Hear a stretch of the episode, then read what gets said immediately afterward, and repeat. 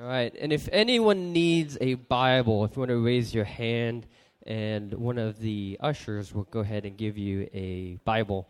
And if you don't have a Bible, uh, it would be a great gift to give it to you today and just uh, as a way to serve you today. All right. So if everyone wants to stand now, we're going to go ahead and read Philippians 3 1 through 11. Finally, my brothers, rejoice in the Lord. To write the same things to you is a no trouble to me and is safe for you. Look out for the dogs, look out for the evildoers, look out for those who mutilate the flesh. For we are the circumcision who worship by the Spirit of God and the glory in Christ Jesus, and put no confidence in the flesh. Though I myself have reason for confidence in the flesh also. If anyone else thinks he has reason for confidence in the flesh, I have more.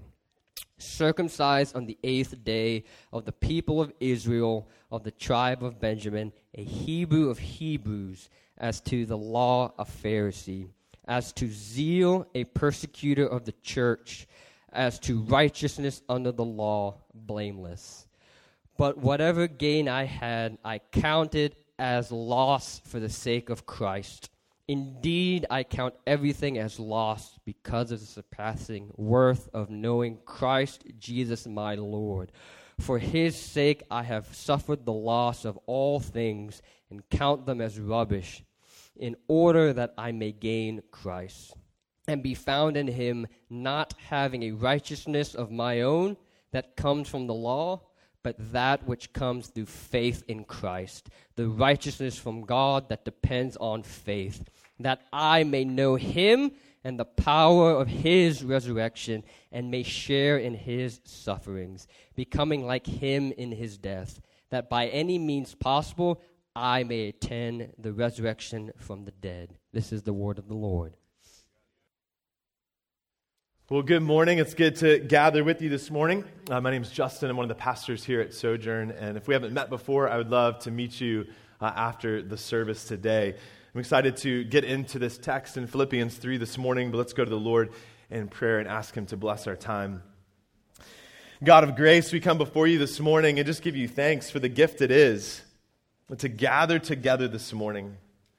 God, each person that's in this room this morning, that you in your providence, you in your sovereignty saw fit to be here today. And so, Lord, we, we just want to acknowledge that and give thanks for that. And God, that you are Lord over every aspect of our lives. And so, as we come this morning to open up your word, I pray that we would submit our lives to you.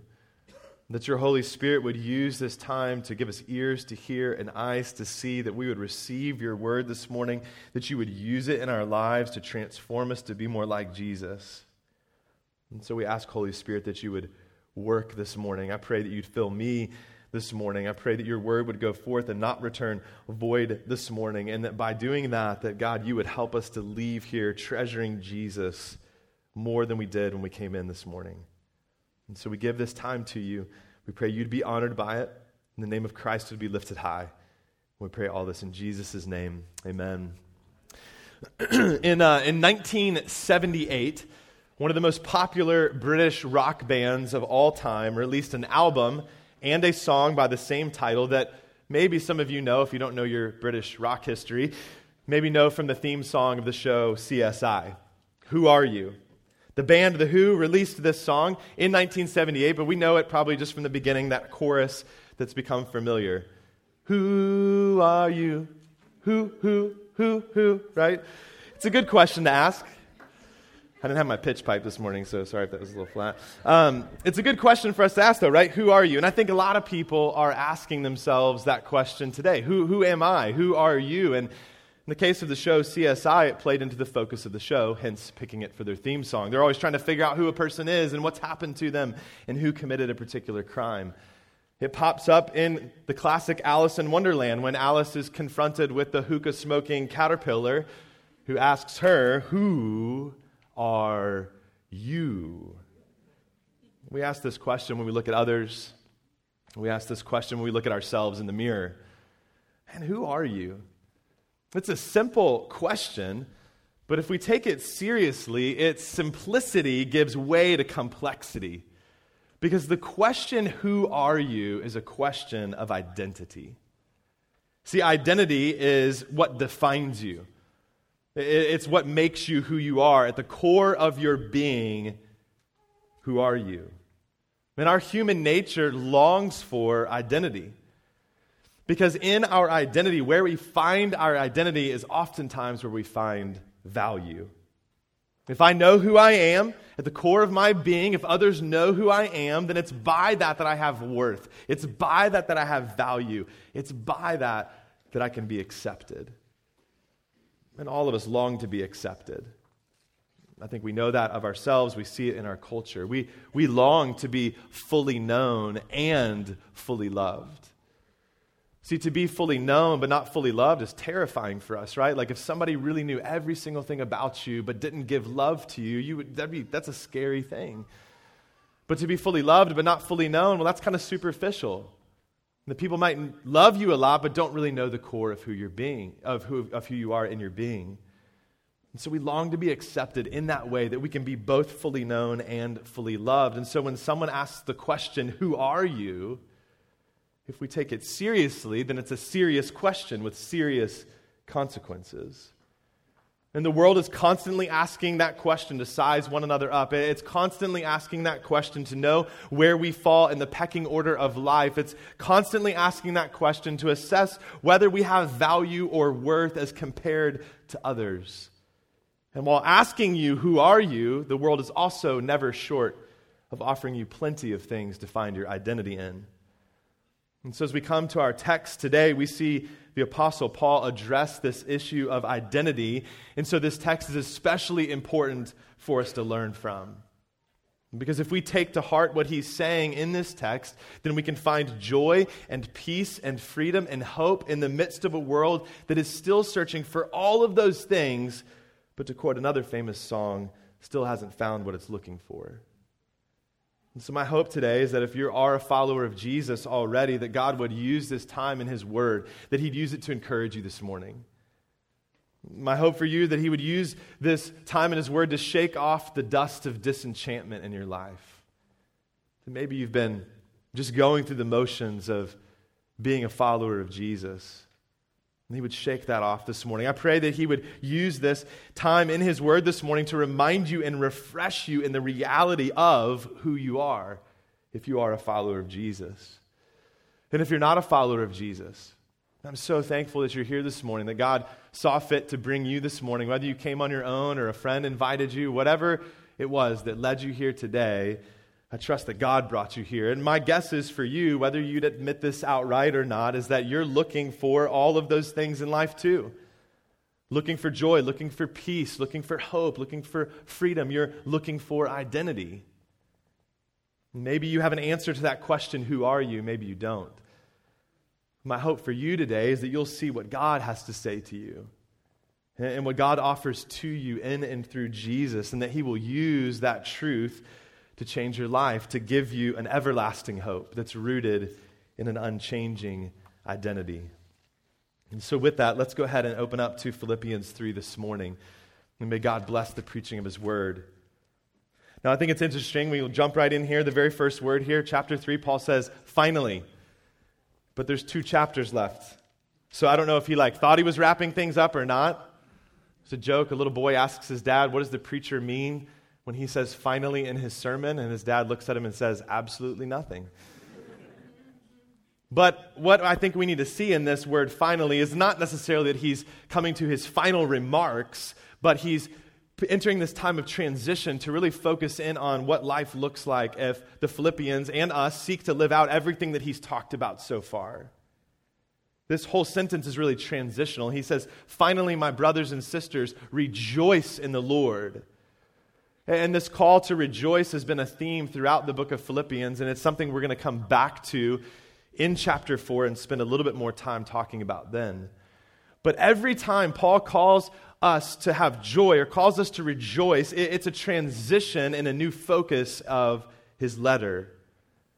And what he's about to get into in these last two chapters of the letter is a lot of application that flows out of his call in Philippians 1:27 where he called us to live lives worthy of the gospel, where he called us to strive side by side for the faith of the gospel that we do life together with one another focusing on Jesus and making much of him and that we would do so with unity that's rooted in humility, a unity that's rooted in sacrificial love. And so, in this opening statement of this new section, Paul calls us to rejoice, and he says that he can, has no trouble saying this to us and that it's safe for us. Why? Why does he say it's safe for us, for him to call us to rejoice? Well, because the world is offering you all kinds of things. The world is promising you joy, it's promising you peace and all kinds of things, but when we rejoice, it's a safeguard for your life. Why? Because when we rejoice in the way that Paul's calling us to, it comes from remembering who you are in Christ and all you have in Christ. And so that leads Paul to give this strong warning, this strong exhortation. And the language he uses in this section is really intense. See, he warns the Philippians and us to look out for the dogs and the evildoers and those who mutilate the flesh. Now, to be called a dog in certain respects today is still not a good thing, right? But in culture, we still use that kind of as a greeting. I mean, my screen name in college was J Dog. Yeah. But in ancient times, this was, a, this was an insult because dogs weren't pets. They, they weren't domesticated animals, they were a nuisance in a city. And so, for someone to be called a dog, that's an intense a tense word to use to be applied to a person. What Paul's doing here, though, in case you think he's being mean spirited, what he's doing here is he's flipping an insult that's been given to others. See, the Jewish religious leaders often called Gentiles dogs. Those were not believers who didn't follow the law. They called them dogs. So, what here, what Paul's saying is no, no, no, no. If anybody's a dog, it's not these people, it's you. He's warning the Philippians, he's warning us against false teachers. See, this religious false teachers that Paul is warning against is anyone that adds anything to the gospel. Anyone that adds anything to the gospel, the good news of Jesus, that he's come to rescue us, what we celebrate at Advent, that Christ has come to redeem us and restore us to a right relationship with God. Anyone that adds anything to that, Paul says, be weary of. Those that say that it's Jesus plus something else. Jesus plus your pedigree, your background, where you come from, your family line.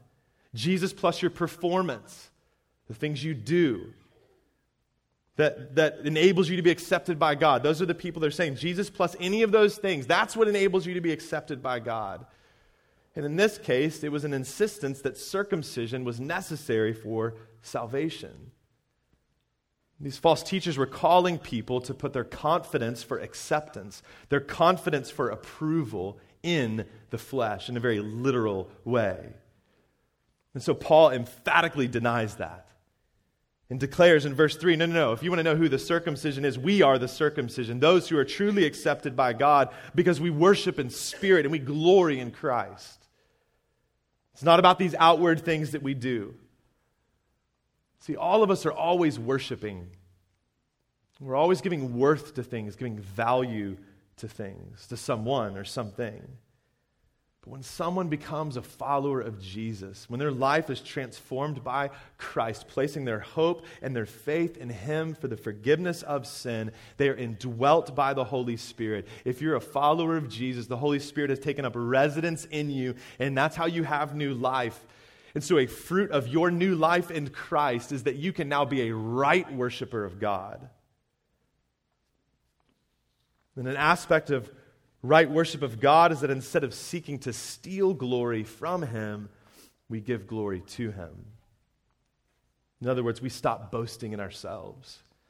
We stop trying to make the world revolve around us. We stop boasting in what we can accomplish and what we do, our heritage, our background, and instead we boast in Jesus which is the key point of Paul's exhortation for us. We glory in Christ and put no confidence in the flesh. See, Paul's point is that your confidence to be accepted by God, your confidence to be approved by God, doesn't come from anything that you do or don't do. It comes from Jesus and Jesus alone. But to play the logical game a bit, Paul says in verse 4 Listen, if anyone could boast in their flesh and all their accomplishments and all their heritage, if anyone could do that, it'd be me. In fact, I could do it better than anyone else. Then he gives this list in verses 4 through 6. He says, I was circumcised in the eighth day. I've already gotten that taken care of. My parents followed the religious rules and rituals that have been given to us. He has ethnic heritage as a chosen person. He, he's a standout Hebrew. And this is all pedigree, all of his background. He's saying, like, I'm a, I'm a good looking dude. I've got it all together. He also says, I'm a Pharisee. He, he follows the law of God to a T. He's on his best behavior. He's a zealous follower of God. He's an upholder of truth, which for him at that time meant that he was going to persecute the church. Those that followed after Jesus, because he saw that as being disobedient to who, what, who God is. He lived a righteous, outwardly blameless life. If you looked at Paul, if you interacted with Paul, you would have thought, this is a good guy. He has his life together. He looks squeaky clean. And so he lists off these two categories of things his pedigree, his background, and his performance, all the things that he does. And what he's saying to us, what he's showing to us, is that, man, he's an uber religious person. From outward appearances, he was kind of top of the class. And so if someone had asked Paul, Who are you? this would have been his answer. And it was by that basis that Paul believed he was accepted by God. It was by that basis that Paul believed he was approved by God. He found his identity in these things. But then he makes this bombshell statement in verses 7 through 9. He says, But whatever gain I had, I counted as a loss for the sake of Christ. Indeed, I count everything as loss because of the surpassing worth of knowing Christ Jesus my Lord. For his sake, I have suffered the loss of all things and count them as rubbish in order that I may gain Christ and be found in him, not having a righteousness of my own that comes from the law, but that which comes through faith in Christ, the righteousness from God that depends on faith. Again, the language and imagery he uses here is significant. It's as if he has a, a gains and losses sheet. I know there's a few accountants in our room, so if I get this wrong, forgive me. But the basic premise of this is that on one side of the sheet, he lists all of his assets, the things that hold value for him. And on the other side of the sheet, he lists all of his liabilities, things that take away value. And so when you have a gains and losses sheet, obviously you want the gains to be higher than the losses so that the net difference in your life is that you have a positive balance, not a negative balance.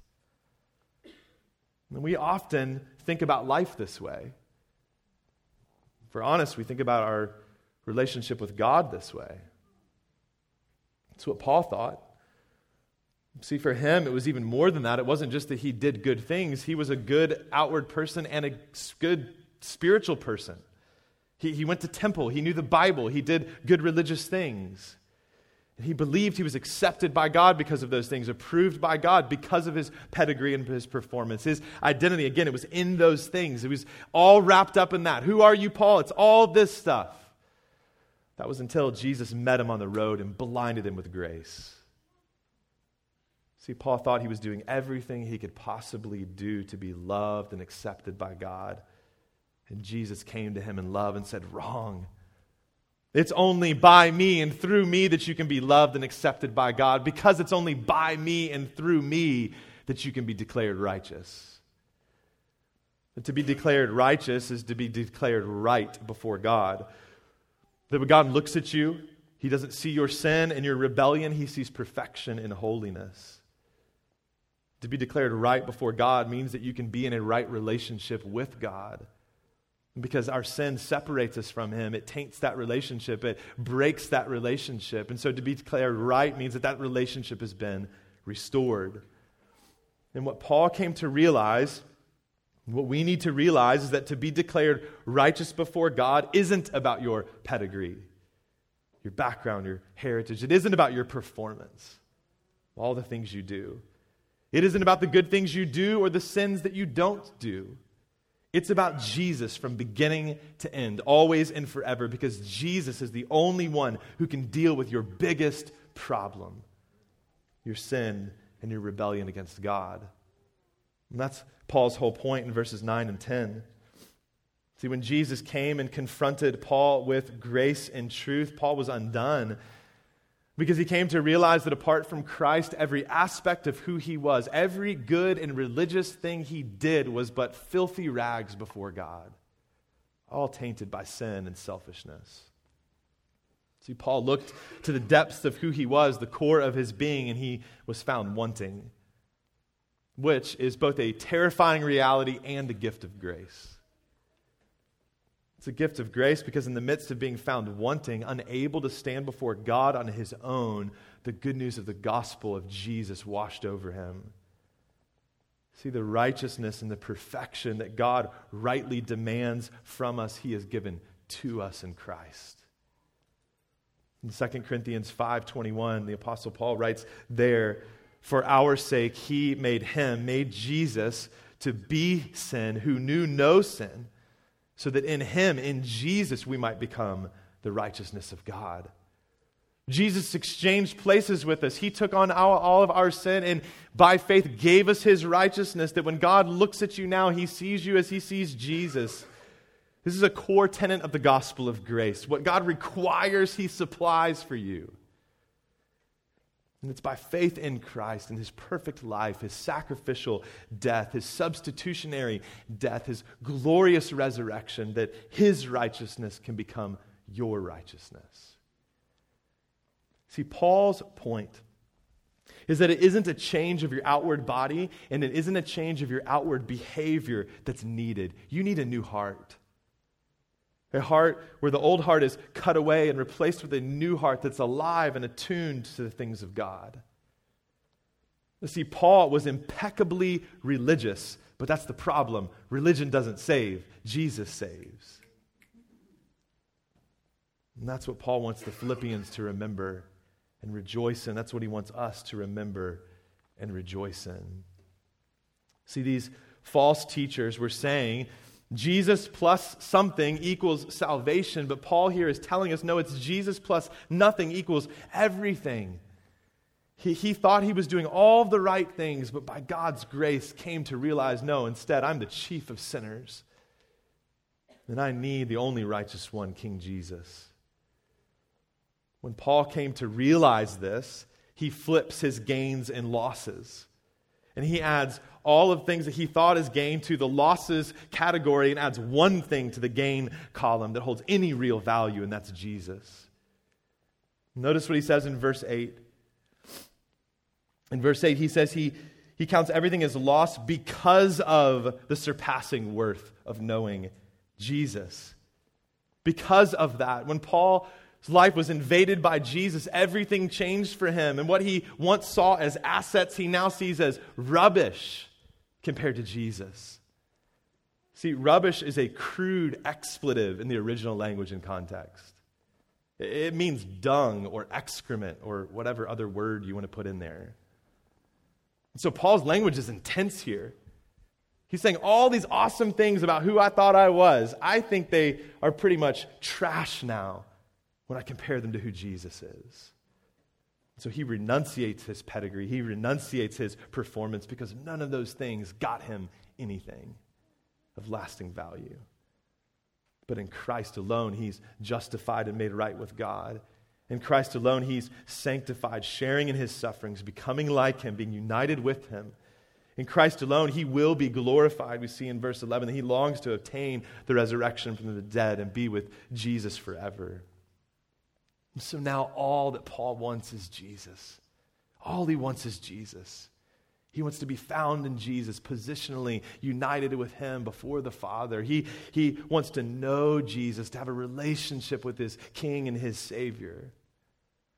And the world can offer him all kinds of promises. It can offer him all kinds of praise related to his pedigree and performance. But Paul says, along with the great hymn writer Fanny Crosby, take the world, but give me Jesus. Give me Jesus. That's why Paul can take risks for Jesus. He can risk everything because to, for Paul, Christ is gain. He's everything for his life. It's why he can call us to take risks for Jesus. Something we'll only do if Jesus is our greatest treasure. Now, maybe you don't quite relate to Paul and his list of things.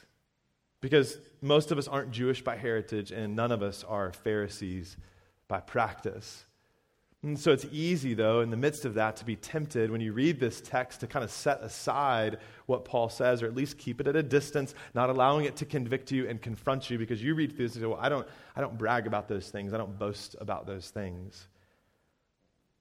We don't have false teachers telling us to be circumcised. Man, false teachers come in all shapes and sizes, telling you how to gain acceptance in your life. And we need to understand, as John Calvin, Calvin pointed out, that confidence in the flesh is when you put confidence in anything outside of Christ. And so that means that anything in your life right now that you depend on or look to in order to earn acceptance by God or acceptance by others, where you find value, what you treasure the most that isn't Jesus, is putting your confidence in the flesh. And for some of us, we can be tempted to believe a, a false gospel of religion. Read your Bible, serve, give, show up at church, sing the songs, pray, practice spiritual disciplines. And we can believe, and here's the lie and the false gospel of this we can believe that it's by doing those things that we're loved and accepted by God. And the inverse is also true that if we don't do those things, then we're loved less by God. But what we learn from Paul is that the security of your salvation isn't in a past experience or anything you do, but a present faith. Is your only hope in Jesus now? Is your greatest treasure Jesus now? But we also need to be aware of the lie, the false gospel of the irreligious. See, the irreligious person says, hey, ditch all that Bible stuff. That's antiquated, it's old, you don't need that. Just be a good person. Do good for society. Make your own rules and laws, have high standards, and as long as you live up to those standards, you should be good to go.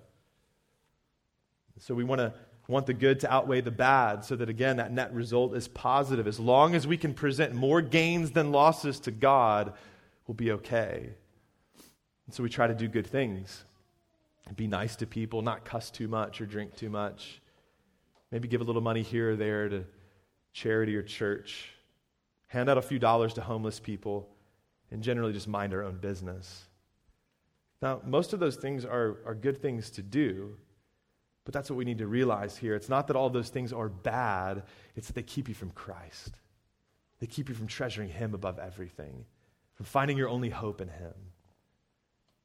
See, saving faith is the abandoning of any other thing that you would try to use in order to be accepted by God. Abandoning of anything else. And that's why Paul's writing this. It's why it still matters for us today.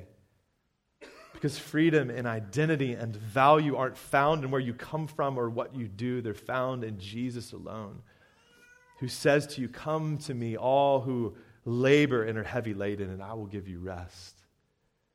Man, are you tired this morning? Tired from trying to keep up appearances, tired of trying to earn acceptance? Jesus goes on to say, Take my yoke upon you and learn from me, for I am gentle and lowly in heart, and you will find rest for your souls. Are you tired at that soul level? Deep down, wondering, does God really love you? Does he really care about you? Jesus finishes by saying, For my yoke is easy and my burden is light. It's an invitation to come to him. See, this world is constantly asking you a question. It's constantly asking, Who are you? Where is your identity? And then it offers you 101 options for you to root your identity in, but all those things are about you. Things that you have to do, things that you can do. And so we need to constantly be aware of newly packaged legalisms Maybe somebody isn't telling you to be circumcised or to follow certain rules about food, but there's that constant give and get teaching. If you just give this and just do this, then you can receive this. But that's not the gospel. That's not grace. See, in this text, Paul is clearly crushing any form of self righteousness, anything that you would do to earn righteousness and instead is pointing all of us to our need for a foreign, gifted righteousness found only in Jesus. Because apart from him, nothing else is lasting. This is a centering text for a struggling church in a distracting world. It's a centering text that you and I need as well because we also can be distracted.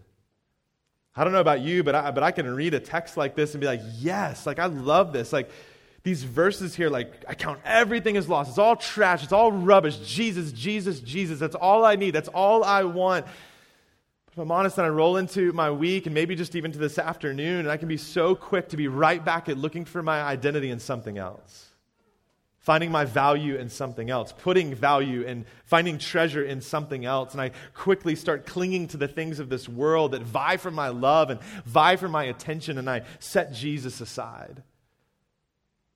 Or maybe for some of you, you're at the end of this year and you're looking back over your year and you're kind of evaluating. A lot of us do that. Did I accomplish everything I wanted to this year?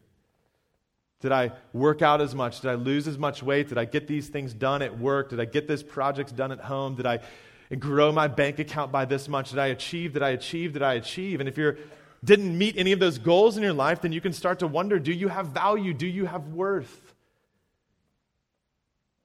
For others of you, when you look at a text like this and then you look at your life, you have gain.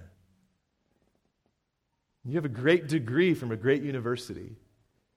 You're a smart person.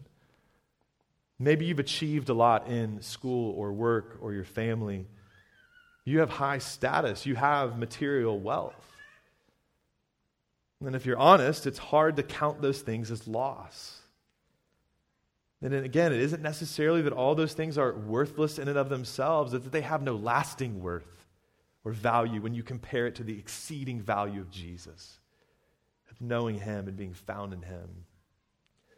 See, we have to be careful here to consider something as a loss without comparing it to Christ is just going to be more legalism and law.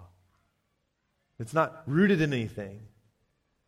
We need to see that Jesus doesn't eclipse those things as if he needs to block the light of their glory. Right? We know what an eclipse does, right? It's a, the moon is coming in front of the sun, it's blocking that, and so it's, it's obstructing the light of the sun. Jesus doesn't need to eclipse things as if he's going to block the light of their glory. Jesus outshines everything. His glory is exceedingly great than anything else. And so, if you're struggling right now with seeing everything else as loss and rubbish compared to Jesus, that's a natural reality. If you, if you don't admit that, then maybe you really haven't taken stock of what's going on in your life. Because notice again what Paul says. He doesn't just say, well, all these things are lost. No, he says, I suffer the loss of all things. And again, mentions at the end that he wants to enter into and share in the sufferings of Christ. It's hard to count these things as loss, to stop finding your identity in them, because it can be disorienting for you, for me. It's something you've put all of your hope in for so long, something you've attached your identity to, identity to for so long that when you start to see that fade into the background, you start to ask yourself again, well, actually, I don't really know who I am. And the world's going to tempt you with fleeting pleasures, it's going to offer you shortcuts to glory. But it's all smoke and mirrors. We need to understand that the path of finding joy in Jesus comes through suffering and death. We see that in the last few verses of this text. This isn't about a, a, physical death, it's about the dying to self that Jesus calls each of us to over and over and over again. See, the loss of the things you've been trying to find your identity in is a learning to be more like Jesus. And until you come to see Jesus as Lord over every aspect of your life, until you see him as king over every aspect of who you are, you will not find Christ of surpassing worth and that everything else is worthless compared to him. I read a text like this, I just want to cry out, God, I want to treasure you. Jesus, I want to treasure you. That my heart and prayer and life would reflect the sentiment of take the world, but give me Jesus. That I, that I wouldn't just say I believe these things, but actually live them out in my life and display that all I have is Christ, and Christ is all that I need, that He is my greatest treasure, that He is my source of joy, that I would experience rest and refreshment and peace because Jesus is the center of my life. That's my desire. When I look at this, I want to see that in my life, and maybe that's where you're at too. But listen, if it's hard for you to lay down things you find worth in, it's okay because God's grace is sufficient for you. And I'm so thankful that God is so patient with me. I'm so thankful for his means of grace to help me see this, that this is a gift for us, that we're sitting here this morning looking ahead his word, thinking about the worthiness of our Savior. It's a gift to me to gather with you every week to be reminded of who I really am and repent of who I've been trying to be. Maybe that's where you find yourself this morning, too. And so, what do you do if Jesus isn't your identity, if he isn't your gain, if he isn't your greatest treasure? You come and behold your Savior. You stop and you think and you pursue and you soak in the riches of his grace, remembering who he is and what he's done for you. Recognizing that what is most lacking in you has beyond, been given to you beyond measure in Jesus. And that when you reflect on that, when you remember that, of course, he is gain. And because of that, you can rejoice along with Paul. It can be that safeguard for your life to protect you from everything else the world would call you away from Jesus to pursue.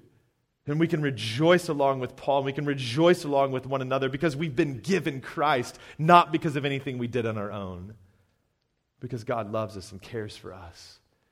When we recognize the surpassing worth of Jesus, we can be like the man in the parable in Matthew 13 that discovered a treasure in the field and then goes and sells everything he has so that he can just buy that field. He says, Man, I want to get rid of it all because I just want this treasure. And we know, recognize about that parable, right? That nobody else knows about that treasure, and so everybody else thinks that guy's crazy. What, you're ditching all this other stuff for a field? Like, I don't get that. Jesus is trying to show us sometimes the world is not going to understand, most of the time, not going to understand why it is that you count everything else as loss because you value Jesus above all. But man, that's our role in the world.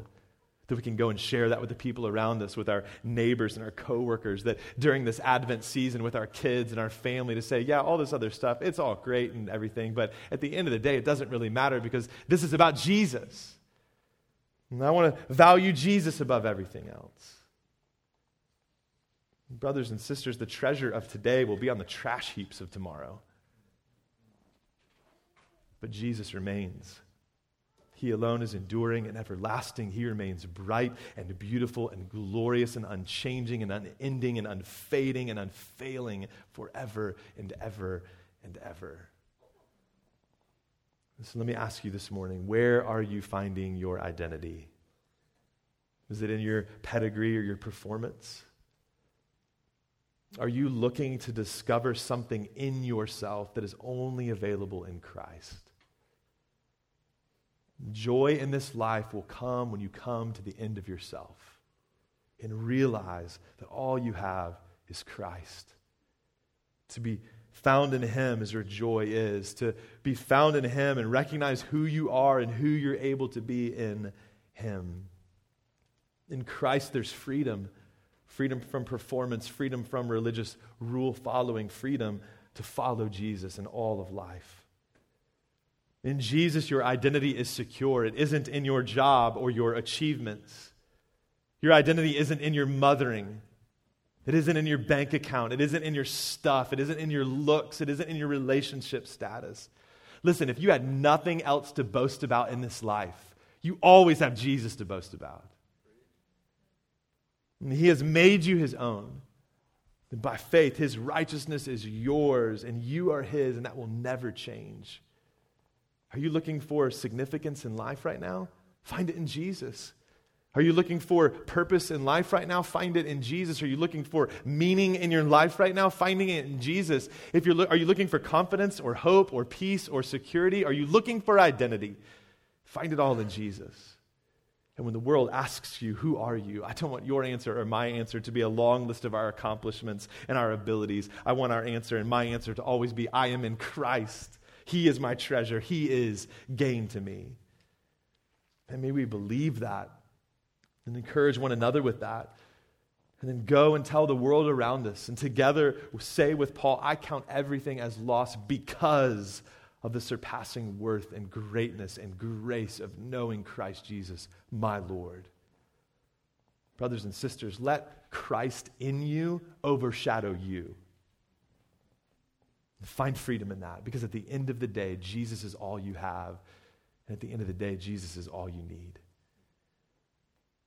An opportunity we have every week as we gather together is to come forward to partake of a meal that Jesus gave to us to remember him and all that he's accomplished for us. It's meant to spiritually nourish us with the very presence of Christ our King, our greatest treasure. And in eating the bread, a picture of Christ's body broken for us, and drinking the cup, a, a picture of Christ's blood shed for us, we declare that Jesus is our only hope. Maybe some of you this morning are just feeling convicted or, or, or, overwhelmed by the Spirit, recognizing that Jesus hasn't been your greatest treasure. Maybe this week or this month or this year or for your whole life. If that's where you find yourself, before you come forward, just take some time to confess that to the Lord. And if you are a follower of Jesus, when you do come forward, get up out of your seat, come to a table at the front of the back, leave behind you in your seat. Everything else is loss compared to knowing Christ, the one who lived and died and rose again. Come and be reminded and refreshed in the sufficient grace available to you. And then let's rejoice together in all that we have in Christ. And if you're not a follower of Jesus, again, we're so glad that you're here this morning. We just ask you not to come forward to take communion because this is our declaration that Jesus is Lord. And so, if you're not yet in that place, I hope that you would take to heart what's been said this morning, what God's word says to you, and recognize that Jesus can be Lord for you and is your only hope. Instead of coming forward, you would just stay in your seat and pray. Instead of taking the bread and the cup this morning, that you would take Christ. And let somebody around you know what it looks like to know Jesus, or let somebody know uh, that you want to know what it looks like to know Jesus and follow Jesus. We'd love to help you with that. Those of you that will come forward, you can come to the tables in the front of the back, tear off a piece of bread, take a cup to drink, and what Christ our Lord has done for you will be spoken over you this morning. Let's pray. Father, we give you thanks.